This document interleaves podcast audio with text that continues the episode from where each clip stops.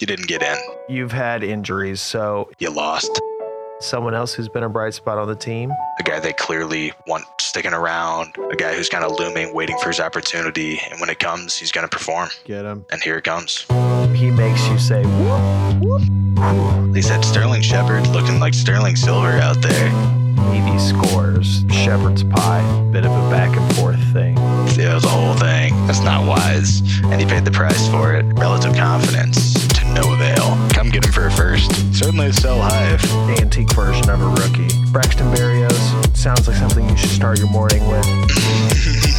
Get the money, spend it, or smoke them if you got them. Oh man, get them. Smart idea. Mm-hmm. If you're looking for startable wide receiver production at a discount, I'm trying to get on the Zach pay scale. Welcome back to the Dynasty Wire. This is your host, Iowa. I'm here with Henry St. Clair once again, ready to discuss what we have seen happen in week two and things we want to be looking at going forward. Thanks for joining us again, Henry St. Clair. Welcome back. My pleasure. Always such a great experience to join, get to talk about something that I truly love and have a passion for. Right. You spend the, a good portion of your time messing with, especially a high volume of leagues. You know, you want to be able to apply it to something, create something, build something. And speaking of building something, a lot of people might be 0 2 right now or sitting at 1 and 1 and thinking maybe I need to rebuild my roster. Well, before this uh, podcast, I was listening to the Metallica CD Reload, thinking that a lot of people are looking at their rosters right now, looking at their record, and wondering whether they should go ahead and start the rebuild. And I'm here to tell you to have patience. You want to have a self analysis moment where you're looking at what your max points could have been, what points you have scored, how difficult your matchups were those first couple times, and look at your team. Are you underperforming because of your own start sit decisions? Are you underperforming because you've had an injury early in a game like Tua this week? Is your team better than what your record or points might suggest? But in all reality, there's teams that are one and three that have won leagues, and that was when there was one fewer game in a season. What's your what's your panic meter if you're 0 2 right now? Like you said, it's all very contextual. It matters how you lost. Don't go out and think Melvin Gordon's a buy because he had an 80 yard rushing touchdown and think Jonathan Taylor is a sell because he got stopped at the goal line three times in a row. You know, you're going up against one of the best defensive fronts in the NFL and the Rams running the ball straight up the gut on Aaron Donald. You didn't get in. Okay, you missed out on those six fantasy points. You lost. You lost to Derrick Henry last week. You lost to Aaron Jones. It's not time to blow it up just because you have one or two losses. Like you said, 18 week season in the NFL, one more game in fantasy. I've had teams start out 0 5 before that have won championships. I think people are valuing rookies, especially rookies that have looked good or shown any signs of promise, picks more now than they were in the offseason, which I think is crazy. I did not expect to see that. There are some vets that are certainly buy lows right now. We've talked about on previous casts where if it's 50 50, I've often been going with the younger guy. And if you've got the younger guy, it's often something that's going to start slower. So your team may be set up to be continually with the arrow pointing up for the remainder of the season, and it may not lead you to wins in the first couple weeks. You've gotten through the, the down weeks of what is Elijah Moore's career and these other various prospects that, you know, may be starting a little slower, but are now starting to pick up up or will be starting to pick up here in the future. So, you know, you tough out those first weeks just because you know you're going to be better in the long run. And often, if you've been favoring to the side of young, you're probably in that situation. Can always add aging veterans. If you started the year looking young, I'll bet you have people sliding in your DMs left, right, and center that are trying to rebuild, that are hitting the panic button like we're talking about. You know, if you can oversell them on a rookie and then put your team in more of a win now mode or shore up a position, get a more proven commodity for a rookie that's flashed here and there, like if you can go get rid of a Mitchell for something crazy, then do it. Like some people are really down on Ezekiel Elliott right now because Pollard's looked good. Who's to say they can't both look good? Yep. The younger guys are the guys that appeal to all audiences. Whereas if you've got the older guy who's doing well, it's the win nows interested. The rebuilds are saying, nah, he's too old. He's past peak. So, you know, just stacking those younger assets, you may not be leading to wins in week one and two, but it doesn't mean your roster is devoid of value. Your roster, if it was anything like probably like 40% of my rosters, you had either Akers or ETN on that roster. And then if, I think a fifth of my rosters had Dobbins on it. You've had injuries. So if you're a good fantasy player, you're going to be working the wire, you're going to be working trades, but that takes time. So you may not be winning these first couple weeks if you have a high percentage of those players or if you had those players on your roster. What we've seen here in week two is some of the adjustments teams have made due to injuries. So we, as fantasy gamers, are looking to make our own adjustments to what we perceive as the values and the scenarios and the situations, be it who's rising and who's falling. And that's what we want to touch on here today. Uh, one of the key ones here was, you know, the Dobbins injury. Tell me how you see that backfield uh, shaking out now. Well, we see Tyson Williams getting a lot of the first and second down work. He's kind of a Dobbins replacement almost. Obviously, he's not the same profile as Dobbins in terms of speed, collegiate production, draft capital, etc. But he does have the ability to hit a hole in a straight line, go for 10, 15 yards every run. And he's done that so far. He's playing on about half their snaps. He had that goal line fumble where I believe Miles Boykin fell on it right as it happened you miss out on those six points. Like you said, if you're not watching the games, that's something contextual you're going to miss out on. He did get a goal line carry there. Is it going to be prescriptive of the future? He fumbled. We're not going to give him much goal line work. He got a little bit more goal line work in that game. Late in the game, they still gave him goal line looks after the fumble. Latavius is a bigger guy at 6'3, 230. He could be goal line vulture. He scored both of the back few weeks. I think Latavius might continue to get goal line work. Obviously, Lamar steal some goal line work. We saw two touchdowns, I think, against the Chiefs, flipped in on them. I would expect Latavius to be relevant. And then Devonta Freeman, obviously kind of a scat back, smaller guy, five eight ish. I think Tyson is a one year rental at best but relevant. You know who led that team in carries? I'm going to go out on a limb here and say Lamar Jackson.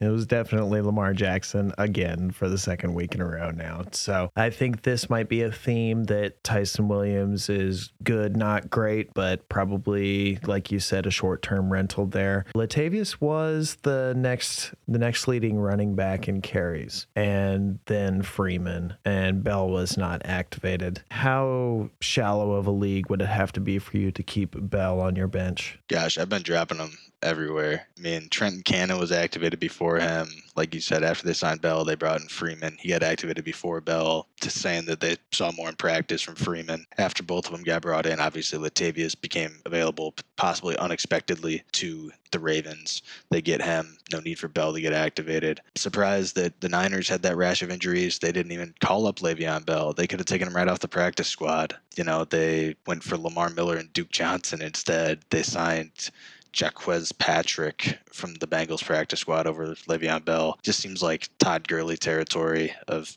a shot horse. Yep, you said it there. The Niners have had their own injuries. We'll skip ahead on the sheet to what you said there. What do you know about this Jaquez? Jaquez Patrick, he was the running back at Florida State with Cam Akers, he was the thunder to his lightning, 6'3, 230, thumper. He's not going to wow you with anything. Even with that size, you know, he doesn't necessarily always run over everyone. He's certainly not the fastest. Just kind of gets the job done. He played for the Tampa Bay Vipers in the XFL. Some people made some YouTube videos calling him an XFL star, former XFL star. He was no star in the XFL. If Trent Richardson was a star in the XFL, then this guy was well beneath that. So uh, I did see that uh, they have Cannon on the practice squad and that they brought in Duke Johnson for a visit, yet they poached Patrick off of a practice squad, immediately moving him to the active roster, straight skipping pass, Cannon, and, you know, Duke's visit. That's worth noting considering Hasty is uh, suffering from an ankle injury, Sermon has a concussion, and Elijah Mitchell, it's a shoulder injury, but at this point it seems like like Cannon. I don't know necessarily whether he's going to get a lot of touches or really if he's just there for special teams purposes. Mitchell will get a stinger in that game, and he actually returned later in the game after that Sermon concussion. We saw him come back in. They were just kind of being cautious. You know, stingers are a difficult injury because you lose the feeling in your arm. You're not quite sure what it is. Shanahan said he hoped it was that, and as the game went on, the more they learned about it, the more certain he was that that's what it was. I wouldn't expect it to affect a running back beyond. And then, like you said, Hasty with a high ankle sprain, we've seen that be six to eight weeks, so he could be gone a while. Like you said, the only other active running backs right now are Trenton Cannon, who they had. They took him first. The Ravens cut him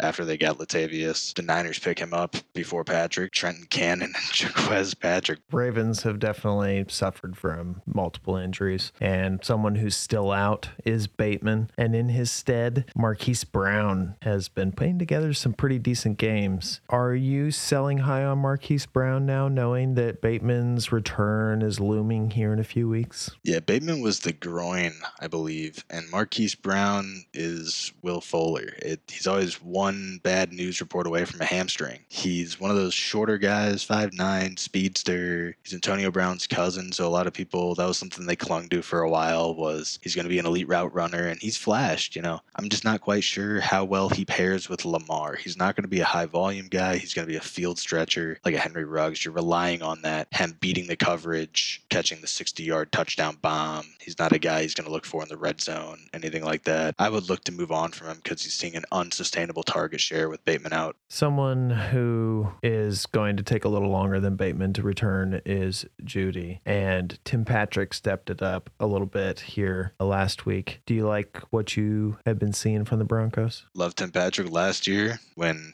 Sutton went down and now Jeudy goes down. So we're going to see more of the same from Patrick. Bridgewater's been a great quarterback for them thus far. Despite the popular narrative, Bridgewater can throw the deep ball. We saw him last year sustain Robbie Anderson, DJ Moore, and Curtis Samuel all to three top 25 wide receiver finishes. He can certainly make wide receivers relevant. You see Tim Patrick, I often call Zach Pascal the Tim Patrick of the Colts. Hmm. Tim Patrick is the Zach Pascal of the Broncos. He's a guy that they've had for a while. They gave him the restricted free agent tender, a guy they clearly want sticking around, a guy who's kind of looming, waiting for his opportunity. And when it comes, he's going to perform. And here it comes. There's a little bit added opportunity for Hamler. I was kind of hoping he might have a bit of a breakout week this week. He did not. He had one catch for five yards, but 22 years old, still have high hopes for Hamler out of Penn State. He was a guy I liked a lot coming out. He was a guy the Broncos clocked with a radar while watching a Penn State game, clocked him at like 24, 25 miles an hour. Said it was one of the fastest times they've seen on GPS ever. He had a bad drop, I think, week one. You know, if he catches that, his fantasy outlook is a lot different. People view him in a different light, kind of like a Mecole Hardman, a guy that has all the ability to separate all the college production, the measurables, just has to learn how to get two hands on the football and bring it in.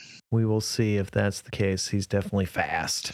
uh, someone who in the offseason, I think you were a fan of at least at one point, was Kenyon Drake. Obviously, this dude didn't have necessarily the greatest efficiency in the red zone last year, but did have a whole bunch of touchdowns with Jacobs injured, you know, injury to everything, apparently.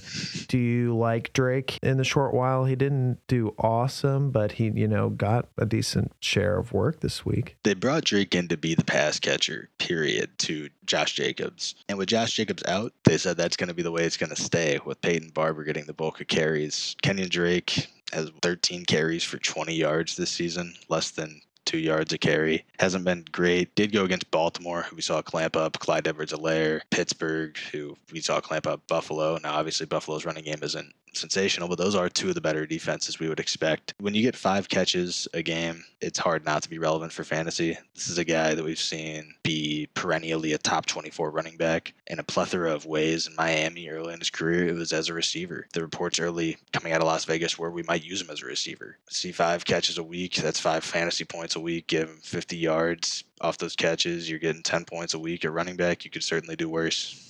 Yep, probably going to make my flex in a handful of leagues this week. Someone who only made my flex in one league was Cedric Wilson last week. With Gallup down, Pollard has been the beneficiary, even though it might just be counted as, hey, you know, he's got his own role as the number two RB. I think it might have something to do a little bit with uh, Gallup not out there as much. You said it earlier Pollard. I mean, like he's outscoring Zeke so far. How do you see that uh, with Gallup still being out? Do you see like Cedric Wilson being worth a play maybe this week too?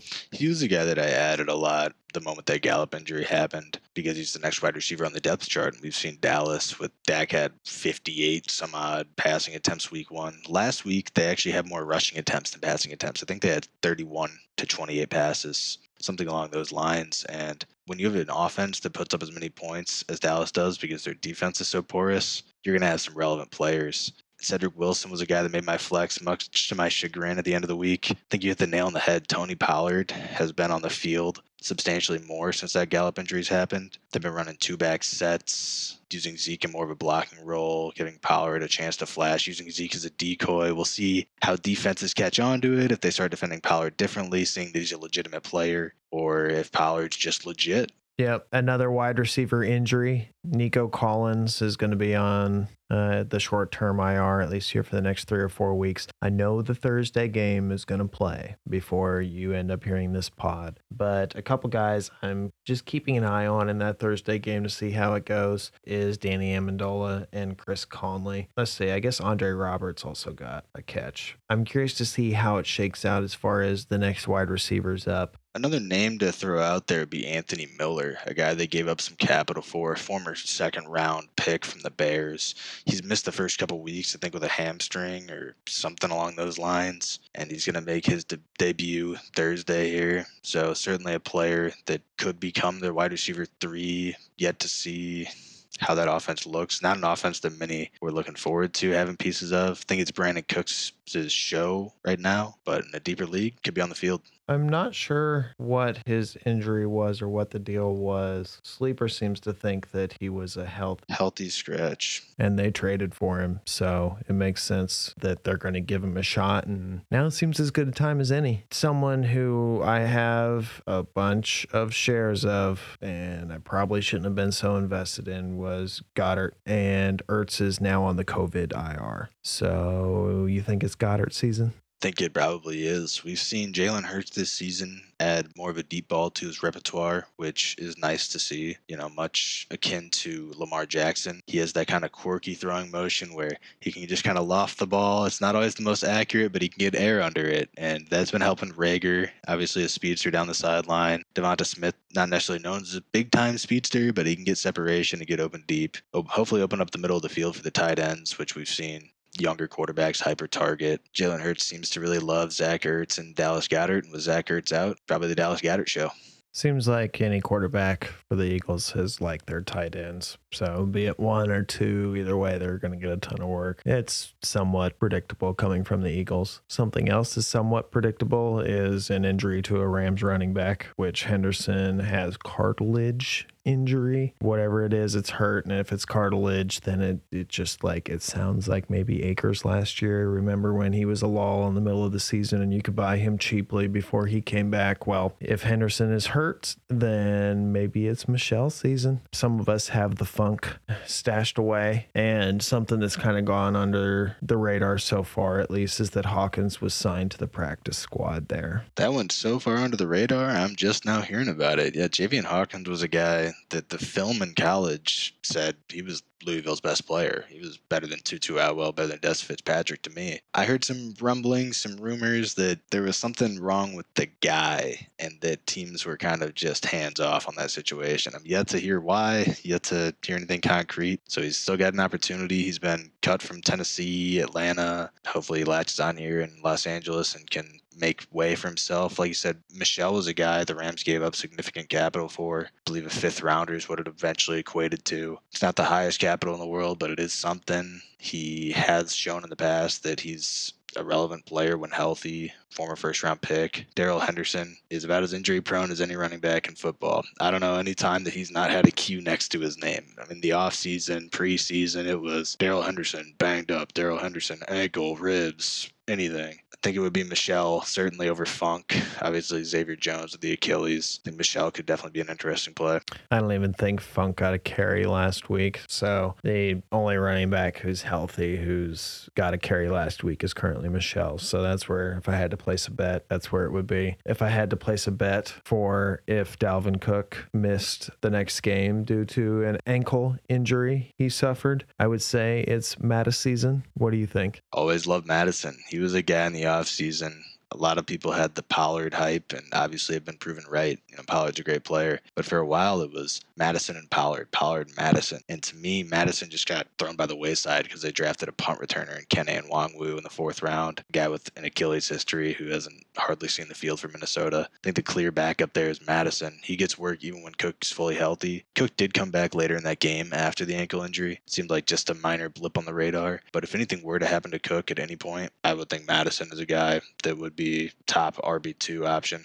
In really, really deep leagues, I've liked to stash Kene on the IR 20 some percent of sleeper leagues. So it's going to have to be a pretty deep league for that really to be something that's worth stashing, at least as it sits right now. It sounds like there that maybe the Dalvin Cook injury isn't very serious. It also doesn't sound like Shenault's injury is very serious. He might still play. Marvin Jones has taken advantage of the opportunity he's been given there. I believe Marvin Jones had some tie to Urban Meyer from college. Much like every other player they brought in, Carlos Hyde, all those guys. Marvin Jones has been a top 24 wide receiver in the NFL for a long time. Interesting, played on the Bengals, the Lions, the Jags. People don't always watch him play. He's a very talented receiver. I expect him to be the X the Z there. I believe right now he might be their number one. It's him and Chark, Chark and him. Laviska has been aided, in my opinion, a little by the ETN injury. That slash roll, kind of the slot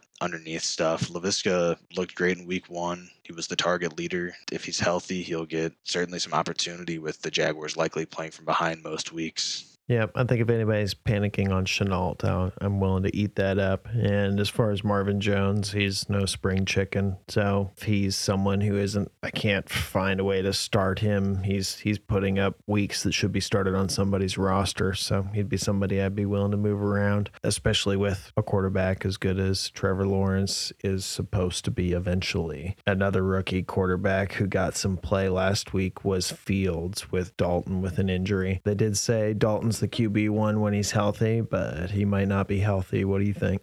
Hit the nail on the head. It's a matter of is Dalton healthy? And I think they have to say that, right? Because if Dalton misses the week and Fields looks terrible and they said Fields is the starter, they can't necessarily bench him. Whereas if they say Dalton's still the starter when healthy and then Fields looks bad, they can say, well, Dal- Dalton's the starter and Fields wasn't ready. Whereas if they say, you know, Fields is the starter, Dalton comes back, then they're benching Fields and you wouldn't necessarily want to bench a rookie quarterback. Fields had a mixed bag in the performance. Obviously, a little raw as a passer. The whole narrative of the Ohio State one read thing, some like it, some don't. He is a very bright kid. He scored extremely high on those quick processing tests the NFL loves to give people. I expect him fully to learn that offense in short time. He had that run where he got to the edge on the right side on a naked boot and just hit it like a bolt of lightning. I mean, he's electric as an athlete, but he also threw that nasty pick six that almost cost him the game late. So when he's playing, he's fantasy relevant for sure. As far as my expectation of him as a rookie, he can throw picks, he can make bad throws. When he takes off and runs, you know, my heart just starts racing. like that's how good this guy is. Like he makes you say, "Whoop." You know, like he has that kind of talent. But like you said there, it could be a bit of a back and forth thing. I think the Bears would be crazy not to go with him because they're missing their second round pick on the offensive line from Oklahoma State, Teven Jenkins. Their offensive line is just not very good. They brought in Jason Peters, the bodyguard. He's like 39, and it was a whole thing. Their offensive line's in shambles. They don't have the greatest depth of receiver. Their greatest offensive weapon would be Fields' legs. If they want any chance of competing this year, it would be through Justin Fields making magic happen. However, they may be taking a more long term outlook with, you know, not wanting to just put Fields out there to get killed. Either way, in Dynasty, he's an absolute asset. Yep. And it's been said before if you have two QBs, then you have no QBs. That logic was defied last year when Tua was benched for Fitzpatrick and then started and then benched and then started and then benched. Well, Tua got dinged this weekend and Brissett came in It sounds like it might be like a pain tolerance issue with Tua this week, but if he isn't able to go this week, are you picking up Brissett? I'd be picking him up if I absolutely had to. If I had to, uh, didn't have a third quarterback option, but Brissett did not look great last week. Given Buffalo's defense with Tre'Davious White is certainly a formidable one. They didn't have Will Fuller out there, so maybe limited weapons. Brissett obviously trying to manifest something out there, wearing number 14 like Fitzpatrick last year. Didn't quite play up to Fitzpatrick standards. I don't think that jersey has any magic left in it. Yeah, someone who didn't do very well in relief of the starter last week was Eason when Wentz has sprained not one, but both of his ankles. So I don't know if it's going to be that easy to play Eason. What do you think? I think it's so uneasy to play Eason that the Colts don't want to. They said Wentz is not ruled out for this week. They're going to roll Wentz out there like the guy in SpongeBob that just keeps getting injured and injured and injured, and they keep rolling him out there in a wheelchair. Man, gosh, they put Eason in, and it was like four straight incompletions and a pick to Ramsey. Like, what are you doing, dude? You're a second year player, like first NFL action. You're going to target the best corner in football. That's not wise. And he paid the price for it. If Ehlinger weren't on IR, I would expect Ehlinger to make an appearance. But Jacob Eason, I'd be hard pressed to not play a wide receiver over him in my super flex spot if I could. Yeah, yeah. I can't say I'm super excited about Jacob Eason. He's right in that Jake from State Farm category for me. Uh, they also have Brett Hundley. Is he still on practice squad or did he? Yeah, back on the practice squad as of 20 days ago. Couldn't tell you. Goodness, sounds like Cam Newton needs a week three call up. Oh man, Cam Newton on the Colts. Interesting. I don't think they'd want to do that to Wentz. Wentz has been through so much with backup controversy. Eason looking like garbage could be just the motivation that Wentz needs to get the fan base behind him. this guy sucks. Get Wentz back out here. Yeah, well, Eagles fans are happy. It's looking less and less likely like he's going to play 70% of snaps. So Yeah, they're thrilled. someone who also might struggle to play 70% of the snaps this season is Roethlisberger, who has a little injury report thing coming out today. I know Haskins was inactive last game. Do you think it would be Rudolph who would be starting, or do you think it's Haskins? I think it would be Rudolph. I heard a joke from a buddy of mine that said Rudolph got an extension and he's like, did they save money on the equipment by just keeping Rudolph on the roster? Like, what's the what's the point here? I think Rudolph is not a guy that I would play under any circumstances, but for my money, he's the backup. Haskins is a guy that you can hold on your taxi squad still, so that's a plus. If he winds up becoming the backup, beating out Rudolph, obviously he had the draft capital. Some people loved him coming out. He's not a guy that I believe in any more than Josh Rosen, but some people disagree with that, and I'm happy if he proves me wrong. I'm rooting for the guy. Yeah, I guess in the deepest of leagues, Haskins sliding him down to taxi wouldn't be the absolute worst thing to have. Now, someone who I've been moving up from several taxis for this week and probably going forward, if not this week, is Rondale Moore, who had uh, his first breakout game. Uh, I'm convinced they draft drafted Rondale Moore just so that Kyler's got someone around who makes him feel tall. Well, what's your take on Rondale Moore? Gosh, I think they've got that whole skill group looking short. You know, Chase Edmonds about five nine. They're just trying to get Rondale Moore in those jet sweeps in the backfield. They're trying to have everyone in the backfield hide behind the line. You can't see who has the ball because they're all underneath the offensive line. But he played a lot very similar to how Tyler Lockett plays a lot. Not in the sense of the jet sweeps and the the speed so much as off script plays, finding holes in the zones and kind of sitting there waiting for Kyler to juke out seven defenders in the backfield and loft one up. And he hit him on one on the sideline where I heard the comments, did he run there did he just like start there? He got there so gosh darn quick that it looked like he teleported there. He's like so fast, so electric, looks fully healthy. As long as he's healthy, he could be special. Yeah, my take with Rondale Moore is that he's to have to be really good to be awesome at that short, and he's he's he's looking pretty good so far. Someone else who's looking pretty good so far is D'Andre Swift. He helped me win a couple leagues here on Monday night here in garbage time with a couple catches and a hurdle hurdle me to victory. There's an argument that maybe Swift is the RB3 in Dynasty right now, like maybe passing Barkley, or at least if not, maybe it's a conversation. What do you think? In the off season for me, it was always CMC, Jonathan Taylor, Saquon, and he was in that second tier for me. You know, Swift, I was taking him off into the back of the first, and people would laugh at it. And I go, this is a talented player. We saw it with the hurdle there at the end of the Packers game. There's not many guys at five eight that have that sort of explosiveness locked up in those legs. Anytime, again, that you're getting five receptions a game from the check down king, Jared Goff, and garbage time. I mean, garbage time, the defense is backing up. Check it down to the running back. Those are sweet fantasy points. I'll soak those up all day long. Jamaal Williams is getting a little bit of the carries. Hopefully, keeps Swift healthy and fresh. He had that groin injury listed as questionable last week, played through it, still looked excellent. If you're a team that is borderline competing rebuild, I would certainly favor him over some of those 26 year old running backs in that tier like Cook, Kamara. Only other guy in that group would be Gibson. Obviously, with the uncertainty of quarterbacks, it's a little hard to put Gibson up there, but he certainly has a top five running back argument. Yep, couldn't have said it better myself. I know that Barkley is, for lack of a better term, a generational talent. So if, let's say, you know, he's finally 100% this week, is he going to show out and remind you why he was as highly touted as he was for so long? Against Atlanta, he more than likely will, seems like. Definitely going to have an opportunity there. Someone else who has been doing even better than expected. Big old meaty scores, shepherd's pie. Slayton has been doing well too, and all of this at the expense of Golladay. Daniel Jones did his best Lamar Jackson impression last week, putting up a pretty sweet week of his own. How do you liking the Giants now? The offense looks legit. The defense last year was what carried them, and now they just couldn't get a stop against Taylor Heinicke. Obviously, they had the one interception, but you'd hope to get more stops than that. They said Sterling Shepard looking like Sterling Silver out there.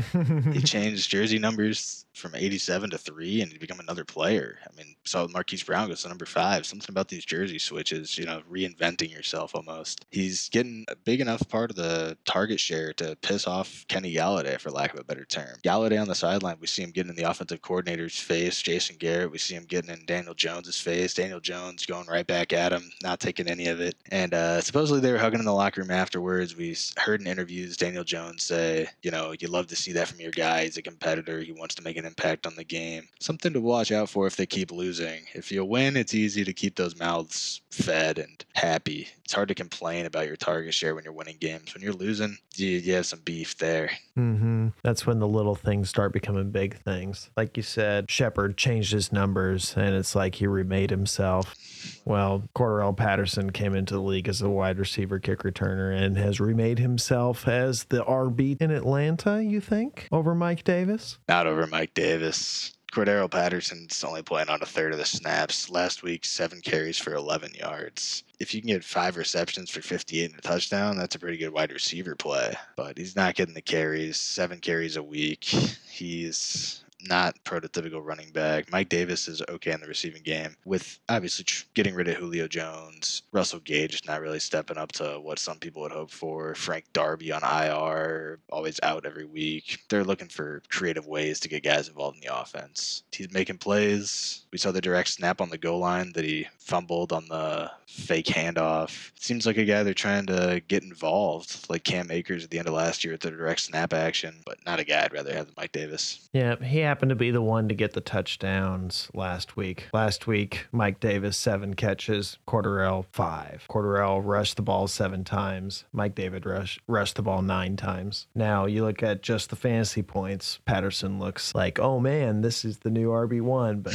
I think uh, I'm right there with what you said. It's, it's still Mike Davis at this point, but I think what we have seen is that Cordarrelle Patterson has the potential to put up startable weeks and is someone who should be rostered in all your dynasty leagues. Playing a few return leagues as well. And that's why I had him rostered to begin with, is I was like, mm, guy's led the league in punt return yards, I believe, last year. And I had him for that reason, and he's getting involved in the offense. If that's something that any of your leagues do, he's absolutely worth a play. Someone else who was a special teams performer, you know, even before he got to the NFL, was KJ Osborn. It's sad to say that basically ISM is the poor man's KJ Osborn, or at least he's the backup He's, you know, the light version for the Vikings. ISM is falling farther and farther as my team gets better and better and has been cut in a variety of places. But KJ Osborn, a couple weeks in a row. Granted, it's a it was a touchdown this week that really put him over that hump of putting him into the spotlight. Well, when we saw their tight Irv Smith go down to injury, it was a question of who's going to step up. Is it going to be the Tyler Conklin show? They traded for Chris Herndon.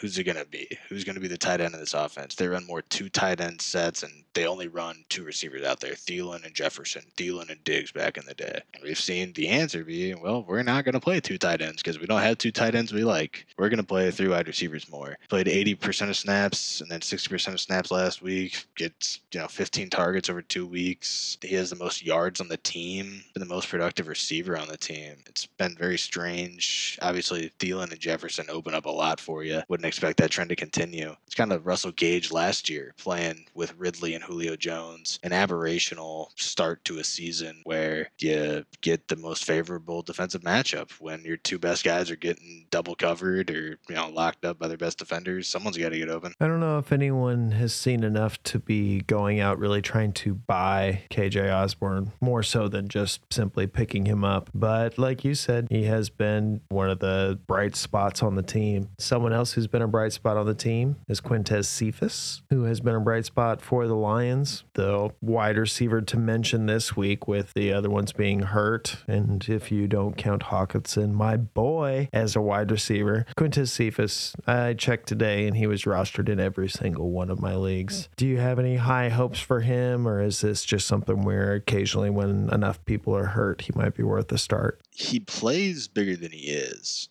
He's only 6'1, 210 if you just had to guess his size by watching the tape, you would guess like 6'4, 230 or something.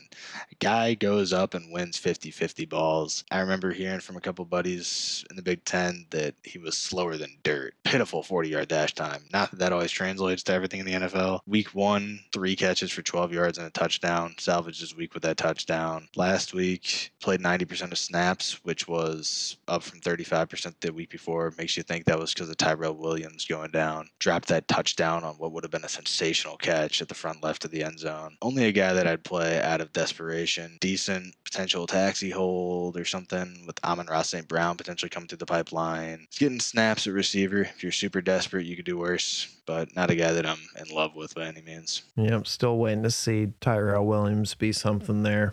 Someone who I wasn't a real big fan of at the beginning of the season, who has been turning it on a little bit, is Hunter And even Ruggs. There's been little flashes from Bryan Edwards. Like, holy cow, man, like the Raiders have been a decent team. I said, if you're taking Carr, you're not expecting a QB1. You're thinking, I got a reliable QB2. Well, he's been a QB one so far. What do you think of these Raiders, man? Coming into the year, I was a little higher on the Raiders than most. I'm not going to sit here and sell you that I absolutely thought they were making the playoffs, but they were the forgotten team of the AFC. They were forgotten team of the NFL. They blew up the O line. They replaced most of the guys. They brought back Incognito, traded away Hudson, drafted Leatherwood, which many deemed a reach. Like said, Carr's looked legit. He's had a few overthrows, bad throws, but he runs the offense to perfection. It's year three in the Jon Gruden system. He knows the ins and outs just as well as Jon Gruden does. That's what Jon Gruden wants. He wants a little mini Jon Gruden in there, not a little mini one because Jon Gruden's quite small himself. He wants a he wants a bigger Jon Gruden that he can press the buttons of.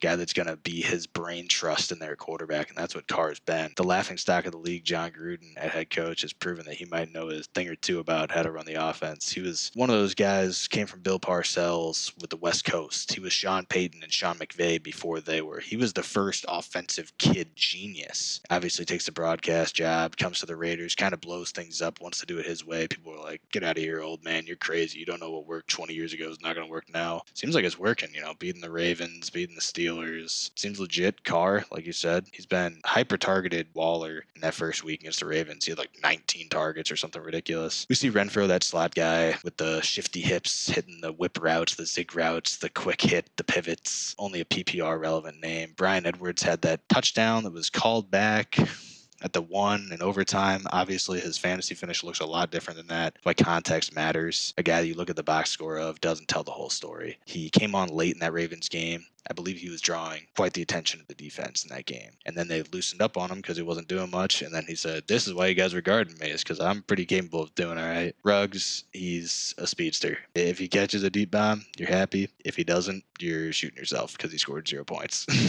yeah, I'm worried he might be a miss, miss, hit, miss, miss, hit as far as if you're trying to play him in fantasy football. With Carr's performance so far, he's the QB 10 in like a four point passing touchdown league. He's really done well so far, man. And I almost feel like you could say, well, I guess maybe these decisions weren't so bad. Or you could say that they've been able to do well in spite of the terrible decisions that have uh, happened, be it the draft or drafting and getting rid of Bowden and just the various things along the way that have just been real head scratchers in spite of all that. The Kenyon Drake signing. Yeah, yeah. Well, it still wasn't necessarily uh, efficient. I don't know if that's a good thing or a bad thing yet, but that contract was definitely not efficient. Get the money, spend it, right? Smoke them if you got them. Derek Carr, it is relevant to me to mention that he is out the passing yardage leader by about 130 yards at this point in the season. He's still only borderline top 10 quarterback. If you're passing for 400 yards a game and you're struggling to be a QB1, means you're not throwing a lot of touchdowns and you add nothing on the ground. In fantasy, it's hard to add nothing on the ground and be a QB1. So you're relying on high volume, hopefully touchdown positive regression from Carr. But just because he is a QB one, I don't view him as a QB one. Yeah, uh, it might be might be an opportunity to sell high if someone does view him as QB one there. Smart idea. Someone who's been surprisingly good is James White. I approached it as all right. James White probably has his role that we all know is the James White role in what would be that offense, but Rhamondre Stevenson fumbles last week and then is inactive this week. You know, Damien Harris had that awesome run or whatever, but James White, PPR leagues, he might be like your zero RB dream or your late round RB that everyone forgets about is a little bit older who might have relevance all this year. I'm rising on James White. What do you think? He was a guy late in drafts with Giovani Bernard that we saw, you know, potential third down back. Obviously, Giovani Bernard now has Tom Brady. James White used to have Tom Brady. James White went by the wayside before the season started because Cam Newton was the presumptive week one starter. I was saying when Mac Jones becomes a starter, and James White is probably going to be relevant. Mac Jones is as close as we have to a statue playing quarterback in the NFL. We've seen him shirtless. Checkdowns are going to be a thing when you're that immobile of a quarterback. Like we say, PPR is king for running backs when you're getting targeted like that. We even saw him involved in the goal line obviously I took a little bit of a premature victory lap there, saying you're playing roulette with Damien Harris. He has that beast mode run. That was an absolutely insane run. But James White, like you said, he's, he's your RB dreamer. As far as when you're shopping the discount bin, this is a score. And uh, another score in the discount bin at the wide receiver position has been Zach Pascal. Like, you know, if you're looking for startable wide receiver production at a discount, I'm trying to get on the Zach pay scale. Quite like that one.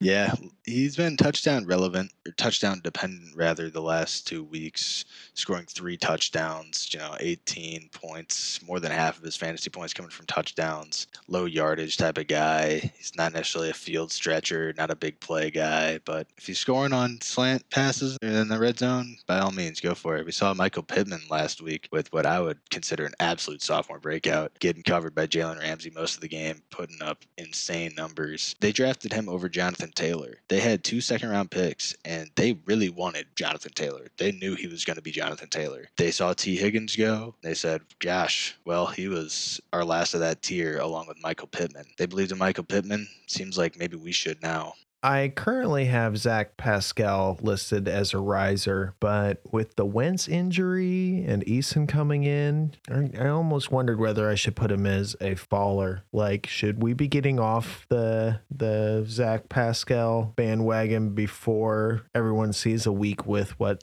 a week of what Eason looks like with Pascal? We saw Nyheim Hines relatively uninvolved, surprisingly last week with Campbell and Pittman being game time decisions. He was a guy that I was was playing with relative confidence and to no avail. Campbell probably coming back soon, former second round pick out of Ohio State. That same core with KJ Hill and Terry McLaurin. He might, might have been the best of the bunch if it weren't for injuries. If he ever gets back to 100%, it'd be Pittman, Campbell, Zach Pascal with the eventual return of T.Y. Hilton with Jacob Eason playing quarterback. I don't even want to play any of them, let alone Zach Pascal. I eagerly anticipate the return of Parris Campbell. So he can get injured again. Yeah, well, it, it, at least I can hold him for a little while before he's hurt again. but uh, someone who I won't get to hold for a long time is ETN. And James Robinson has been the starter in his absence. And while it's really just him and Carlos Hyde who are the ones getting the touches in that backfield, he hasn't exactly impressed yet. How are you treating the James Robinson situation? Just as I was in the offseason, hands off. Someone else can believe in what James Robinson did last year. I was unimpressed. You give a guy every single offensive touch at running back, he's probably going to produce. We saw Leonard Fournette the year before produce with the same amount of work. Just because James Robinson got bell cow work doesn't make him a bell cow. See, Carlos Hyde brought in on what many thought was super irrelevant two year, $6 million deal. They're splitting Gary's. Urban Meyer's, you know, walking to the tune of his own horn, beating his own drum. it's just not someone that I want to necessarily trust in. Yeah, it's been pretty gross. I think there's an, a chance that maybe he earns his place in Urban Meyer's eyes as the season progresses, and by the end of the season, he might be doing well. But this is a risky proposition for someone to be starting right now during the season. Someone who hasn't necessarily been having huge games so far, as you might expect with someone with his draft capital, is Justin Herbert. Are you? worried at all about Justin Herbert? Not at all. He had that weird play in Washington, the open hand forward pass fumble. That probably cost you quite a few fantasy points. Not even just in the sense of the fumble, but the missing scoring opportunity. Dallas's defense stepped up a little last week. I don't know why you throw the ball near Trevon Diggs. That guy's got ball skills. Obviously, the relationship to Stefon Diggs. Not the only player on Dallas's secondary that's worth two cents at all. Yet we're going to continue to throw at him. We've seen Mike Williams play better than expected. Keenan Allen obviously is what he is. They've got the weapons. Ekeler has not necessarily been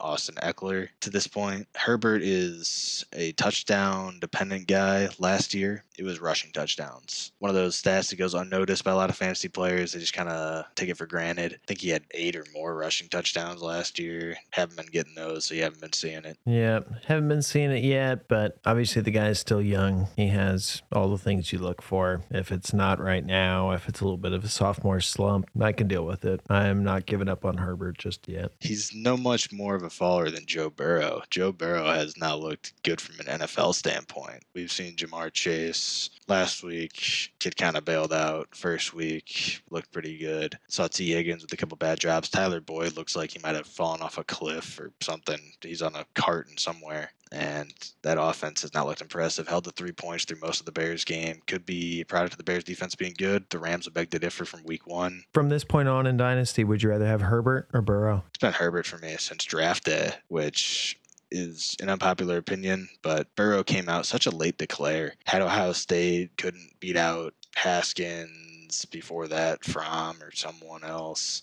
Just not necessarily my favorite thing for a rookie to come in at 23 and dominate in college, you know, against guys that are two, three years younger than him with Justin Jefferson, Ja'Marr Chase, Terrace Marshall, Clyde Edwards-Helaire, Cesar Ruiz, just a star-studded NFL caliber offense feasting on college kids. I think Burrow's good, but he got elevated. Someone who did really well as a rookie last year is Aiyuk. And this year, who knows really what's going on? There's obviously something coach trying to make a point and prove something to a player and, you know, get through to someone, or Aiyuk's just not behaving appropriately. Whatever the deal is there, I think that this isn't like a talent issue. This isn't be, like Aiyuk suddenly isn't good anymore. Obviously, there's like something going on there with the coach. And as long as it's not like something under wraps off the field or whatever, I think it eventually works itself out. So, would you be buying low on Aiyuk if you had an opportunity?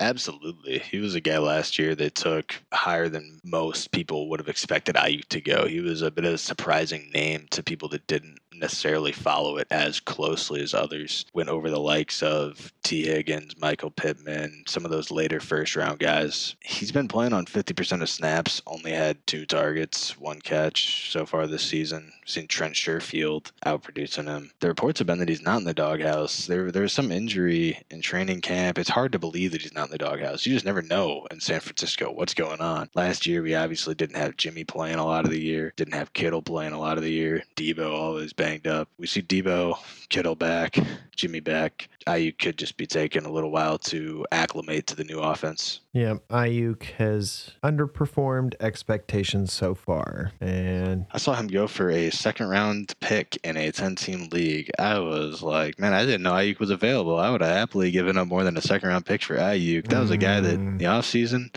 I sent you a first for Aiyuk. You would have been laughing at me. You're like, man, you can go screw off with that offer. Oh man, get him.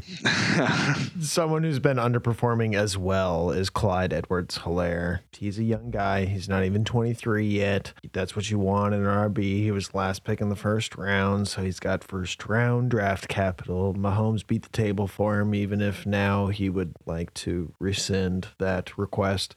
What are you doing with Clyde Edwards Helaire, man? Do you sell low? Do you try to sell high based on the fact that he's young and get out from under him, or are you just waiting? What do you think? Uh, Been trying to buy Clyde for months. It's crazy. Some people say that he's awful, and then I go offer him Josh Jacobs for him, and they laugh at me. I'm like, all right, what, what do you want for Clyde? People like to hate on the guy and then don't want to part ways with him. He's clearly getting the work in Kansas City. Anytime you're getting 13 to 17 opportunities on such a high powered offense, it's just a matter of time before you find the end zone. Last week, really punished by the fumble for fantasy purposes. Obviously, inefficient on the ground, three, three and a half yards a carry. You'd like to see that improve. Hopefully, that O line, as more time elapses, meshes together better, gets some better blocking going. Passing opens up the run. Like to see him more involved in the passing game, but you could do worse than the running back for the Kansas City Chiefs. Yep, there's definitely worse teams that you could invest in the players of. He's like that Brian Westbrook mold from the Eagles. We saw Brian Westbrook, who's about 5'7, 200, under Andy Reid, who's now the coach of the Chiefs. And it took Brian Westbrook a year to really break out for the Eagles. Hopefully, this will be the breakout year for Clyde Edwards Helaire. Like you said, hasn't looked great against Cleveland and Baltimore. We saw Baltimore hold Josh Jacobs and Kenyon Drake to like 2.2 yards a carry. And Cleveland, you know, it's got Myles Garrett, Jeremiah Wusu Koromoa, Jadeveon Clowney. Not necessarily been smash matchups. The Brian Westbrook comp is an interesting one where you pointed out that it took him a year to break out because that comp was all over the place before the draft and after the draft. That Clyde Edwards Helaire, he's the Andy Reid's new Brian Westbrook. So if it actually takes a year, potentially buy low if someone's freaking out, it might be just in time. Speaking of time, we are running out of it. So I'm going to run through just a few quick stashes here, then toss it back to you if you want to, if you have any takes on just these couple of guys there. Just starting off here, you're going to hear this pod after the Thursday game has been played, but as of right now, Davis Mills is supposed to be the starter. Uh, another QB stash who isn't a starter yet would be like Kyle Allen. In a real deep league, there's one, you could throw him on a taxi in some leagues, and two, if Heinicke got dinged, he would be the next man up, and they obviously like him. Tight end, there's a couple guys who have done a little bit. Max Williams, who I really don't actually recommend picking up. I don't know if that's anything that's going to be happening, but he did have a big game. So if you're looking at guys that are 10%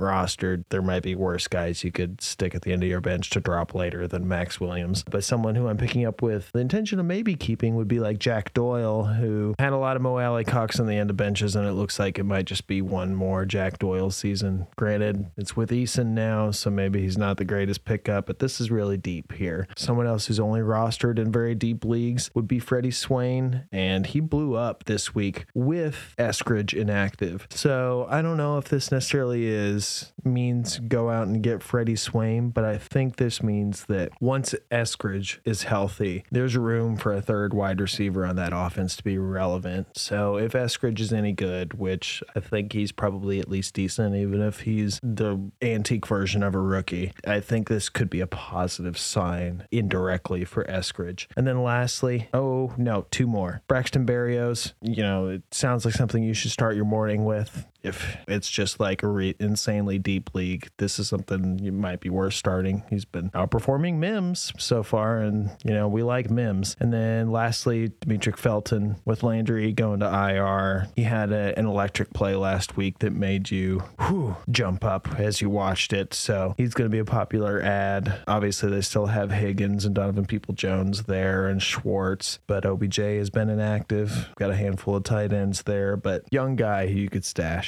Jarvis did land Landry on the IR. Oh, So potentially Demetric Felt could be used as a wide receiver. Something that many thought coming out in the draft. Would he be drafted as a wide receiver running back? There's talks that he could fill that slot role these next couple weeks. Braxton Berrios, not a guy that I'm going to pick up. I've been deemed somewhat of a Jets whisperer. He's only been playing because Jamison Crowder's been out with COVID and other sort of things and whatnots. Certainly over Denzel Mims, though, on their depth chart. That guy is just a lost cause in terms of the new coaching staff. Just do not like him. what do you think about Davis Mills for fear of looking crazy when uh, they hear this? Well, we've seen Carolina start out two and zero this season. Had the surprise against the uh, the Saints, obviously this week, and then the Jets week one. Obviously that revenge game. Sam Darnold. I think we're going to see a surprise from Davis Mills. I think we're going to see potentially the best game put up against Carolina's unbelievably stout defense. It's a defense that I've heard is a collegey defense, which is catching people off guard. Davis Mills being a collegey quarterback could potentially help. Right? They're playing that sort of double safety boundary boundary defense that we don't see played in the NFL. It's catching guys off guard. Davis Mills played against a ton of that in college. Bet it plays right into his hands. Yeah, Davis Mills looked pretty raw in preseason. I'm kind of worried about how this is going to show out. I mean, like I I hope the best for the dude. I hope he comes out and just kills it on Thursday night football, but that's a basket. I'm that's not anything I want to put any eggs in. Certainly sell high if by any chance he does anything on Thursday. Boom. I'm trading that guy, rookie quarterback, one franchise quarterback. Come get him for a first. Well, Henry, thank you so much for showing up on uh, on short notice here. Uh, I appreciate you going through all this with me. Always value your opinion. Always a smart dude. Just thank you, man. I appreciate you so much. Like I said at the top of the show, it's just always an absolute pleasure to talk football with you on this platform, especially, and run through stuff, bounce ideas, make myself question what I'm thinking, hopefully impart some sort of knowledge or news on anyone listening if we're so lucky. Certainly appreciate anyone who is getting their ears graced by this. Looking forward to whenever we get you on here next. Looking forward to whatever guests the DG has planned here. Sounds like he's got a couple in the chamber. There might be a, a few shorts here in the near future, gracing your ears with any one of us with uh, brief things you might like to hear, know, and want to have discussed. We're here. That's uh, what we're here for. We're trying to help you out in any way we can. You know, you get a lot of redraft information in your ear. It's not every day you get the little bit of Dynasty Wire, Dynasty tidbits. That's why we're here now, and we'll be back next week. This is Iowa at Iowa in the NFL. Thank you for joining us, Henry. What's your Twitter? At Clairvoyance FF. Nice fantasy football tag there. Yep, there you go. FF does not mean forfeit. Uh, you know, you can follow at the Sleeper Wire Show, at the Draft Genius. Holler at us with any thoughts you have here. But until then, good luck, and thank you for hanging with us. Peace. We've seen him shirtless Get him.